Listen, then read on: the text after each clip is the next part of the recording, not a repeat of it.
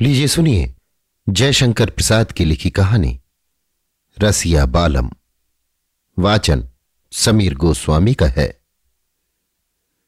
संसार को शांतिमय करने के लिए रजनी देवी ने अभी अपना अधिकार पूर्णतः नहीं प्राप्त किया है। अंशुमाली अभी अपने आधे बिंब को प्रतीची में दिखा रहे हैं। केवल एक मनुष्य अर्बुदगिरी सुदृढ़ दुर्ग के नीचे एक झरने के तट पर बैठा हुआ उस अर्ध स्वर्ण पिंड की ओर देखता है और कभी कभी दुर्ग के ऊपर राजमहल की खिड़की की ओर भी देख लेता है। फिर कुछ गुनगुनाने लगता है। घंटों उसे वैसे ही बैठे बीत गए। कोई कार्य नहीं, केवल उसे उस खिड़की की ओर देखना। अकस्मात एक उजाले की प्रभा उस नीची पहाड़ी भूमि पर पड़ी और साथ ही किसी वस्तु का शब्द भी हुआ। परंतु उस युवक का ध्यान उस ओर नहीं था।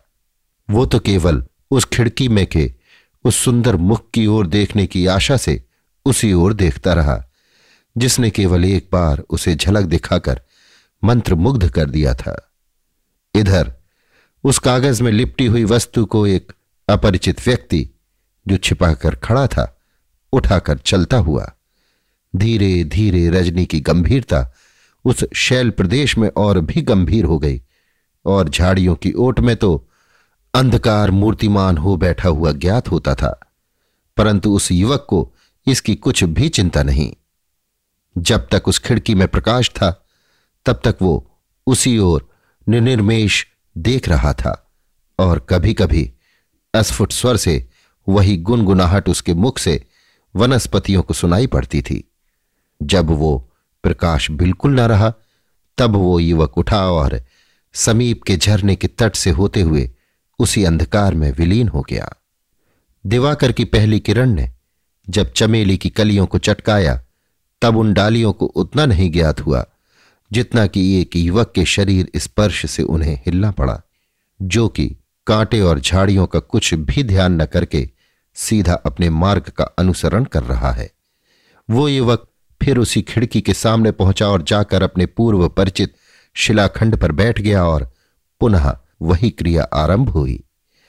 धीरे धीरे एक सैनिक पुरुष ने आकर उस युवक के कंधे पर अपना हाथ रखा।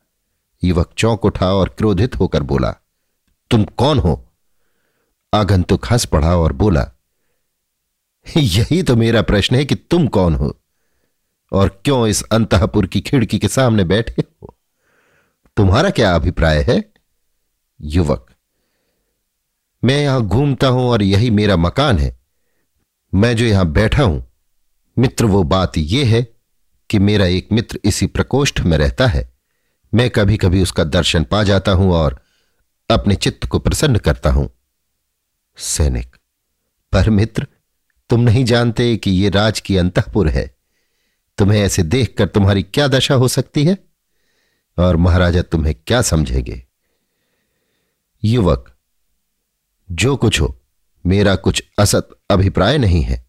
मैं तो केवल सुंदर रूप का दर्शन ही निरंतर चाहता हूँ।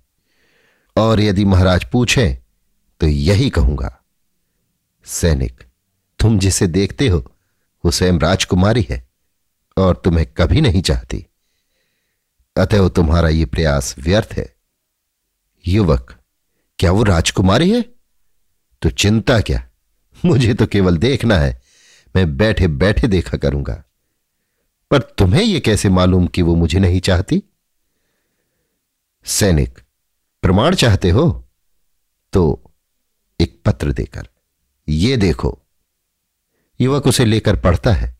उसमें लिखा था, युवक, तुम क्यों अपना समय व्यर्थ व्यतीत करते हो? मैं तुमसे कदापि नहीं मिल सकती। क्यों महीनों से यहाँ बैठे बैठे अपना शरीर नष्ट कर रहे हो? मुझे तुम्हारी अवस्था देखकर दया आती है। अतः तुमको सचेत करती हूँ। फिर कभी यहाँ मत बैठना। वही जिसे तुम देखा करते हो। युवक कुछ देर के लिए स्तंभित हो गया। सैनिक सामने खड़ा था। अकस्मात युवक उठकर खड़ा हो गया और सैनिक का हाथ पकड़कर बोला, मित्र तुम हमारा कुछ उपकार कर सकते हो। यदि करो तो कुछ विशेष परिश्रम ना होगा। सैनिक, कहो क्या है? यदि हो सकेगा तो अवश्य करूँगा। तत्काल उस युवक ने अपनी उंगली एक पत्थर से कुचल दी और अपने फटे वस्त्र में से एक टुकड़ा फाड़कर तिनका लेकर उसी रक्त से टुकड़े पर कुछ लिखा और उस सैनिक के हाथ में देकर कहा, यदि हम ना रहे तो इसको उस निष्ठुर के हाथ में दे देना। बस, और कुछ नहीं। इतना कहकर युवक ने पहाड़ी पर से कूदना चाहा। पर सैनिक ने उसे पकड़ लिया और कहा, रसिया, ठहरो। युवक आवाक हो गया, क्योंकि अब पाँच प्रहरी सैनिक के सामने सिर झुकाए खड़े थे और पूर्व सैनिक स्वयं अर्बुदगिरी के महाराज थे। महाराज आगे हुए और सैनिकों के बीच में रसिया, सब सिंह द्वार की ओर चले।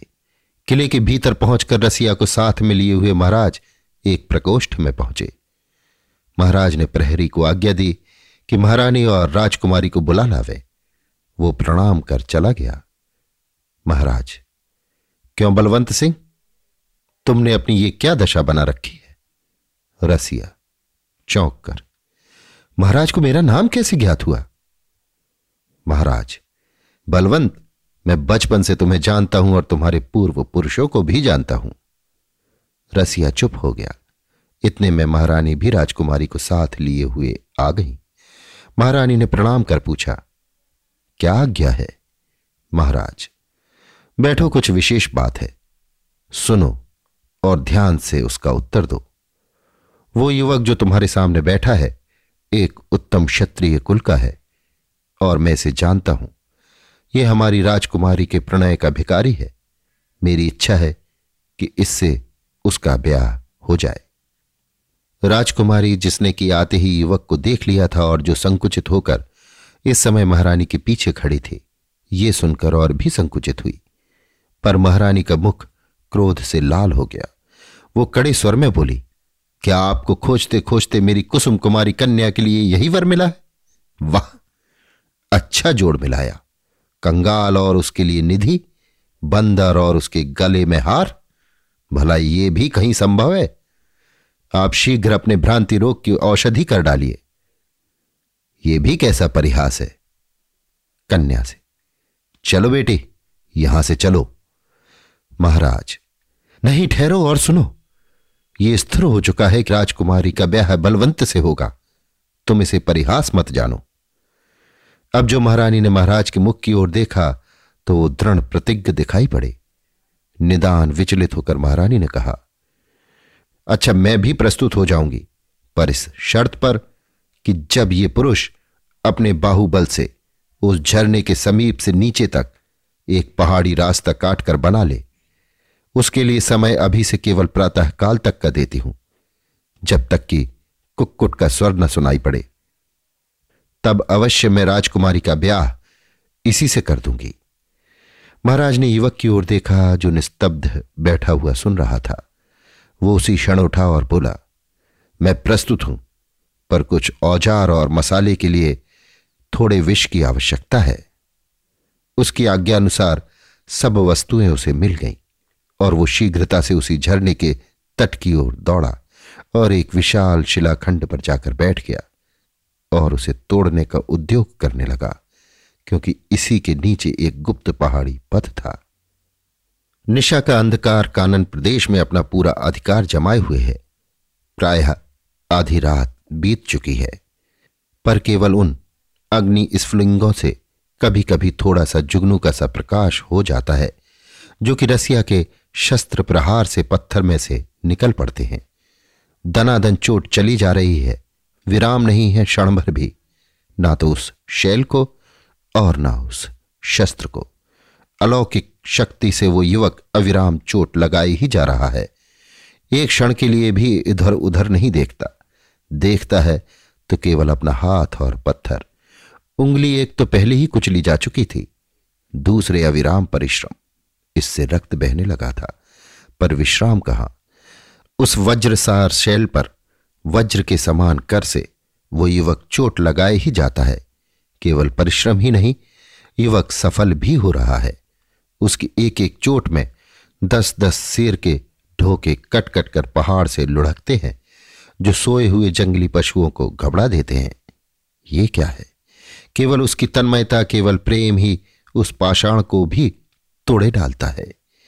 फिर वही दनादन बराबर लगातार परिश्रम, विराम नहीं है। इधर उस खिड़की में से आलोक भी निकल रहा है और कभी कभी एक मुखड़ा उस खिड़की से झाँक कर देख रहा है, पर युवक को कुछ ध्यान नहीं। वो अपना कार्य करता जा रहा है। अभी रात्रि के जाने के लिए पहर भर है। शीतल वायु उस कानन को शीतल कर रही है। अकस्मात तरुण कुक्कुट कंठनाथ सुनाई पड़ा, पर कुछ नहीं। वो कानन एकाएक शून्य हो गया। ना तो वो शब्द ही है और न पत्थरों से अग्नि स्फुलिंग निकलते हैं। अकस्मात उस खिड़की से एक सुंदर मुख निकला। उसने आलोक डालकर देखा कि रसिया एक पात्र हाथ में लिए है और कुछ कह रहा है। इसके उपरांत वो उस पात्र को पी गया और थोड़ी देर में वो उसी शिलाखंड पर गिर पड़ा। ये देख उस मुख से भी हल्का चीतकार निकल गया। खिड़की बंद हो गई। फिर केवल अंधकार रह गया। प्रभात का मलय मारुत उस अर्बुदगिरी के कानन में वैसी क्रीड़ा नहीं कर रहा है जैसी पहले करता था। दिवाकर की किरण भी कुछ प्रभात के मिस से मंद और मलिन हो रही है। एक शव के समीप एक पुरुष खड़ा है और उसकी आँखों से अश्रुधारा बह रही है और वो कह रहा है, बलवंत, ऐसी शीघ्रता क्या थी जो तुमने ऐसा किया? ये अर्बुदगिरी का प्रदेश तो कुछ समय में ये वृद्ध तुम्ही को देता और तुम जिसमें चाहे जिस स्थान पर अच्छे पर्यंक पर सोते। फिर ऐसे क्यों पड़े हो? वत्स, ये तो केवल तुम्हारी परीक्षा थी। ये तुमने क्या किया? इतने में एक सुंदरी विमुक्त कुंतला, जो कि स्वयं राजकुमारी थी, दौड़ी हुई आई और उस शव को देखकर ठिठक गई। नत जानू होकर उस पुरुष का, जो कि महाराज थे, और जिसे इस समय तक राजकुमारी पहचान न सकी थी, चरण धरकर बोली, महात्मन क्या व्यक्ति ने जो यहाँ पड़ा है, मुझे कुछ देने के लिए आपको दिया है या कुछ कहा है? महाराज ने उसे पढ़ा। उसमें लिखा था, मैं नहीं जानता कि तुम इतनी निष्ठुर हो। अस्तु, अब मैं यहीं रहूँगा। पर याद रखना, मैं तुमसे अवश्य मिलूँगा, क्योंकि मैं तुम्हें नित्य देखना चाहता हूँ। और ऐसे स्थान पर देखूँगा जहाँ कभी पलक गिरती ही नहीं। तुम्हारा दर्शनाभिलाषी, रसिया। इसी समय महाराज को सुंदरी पहचान गई और फिर चरण धरकर बोली, पिताजी, क्षमा करना और शीघ्रतापूर्वक रसिया के कर स्थित पात्र को लेकर अवशेष पी गई और गिर पड़ी। केवल उसके मुख से इतना निकला। पिताजी, क्षमा करना। महाराज देख रहे थे। वास्तव में वो शब्द कुक्कुट का नहीं बल्कि छद्म वेशनी महारानी का था, जो कि बलवंत सिंह जैसे दीन व्यक्ति से अपनी कुसुम कुमारी के पाणी ग्रहण की अभिलाषा नहीं रखती थी। किंतु महाराज इससे अनभिज्ञ थे। अभी आप सुन रहे थे जयशंकर प्रसाद की लिखी कहानी, रसिया बालम। वाचन समीर गोस्वामी का था।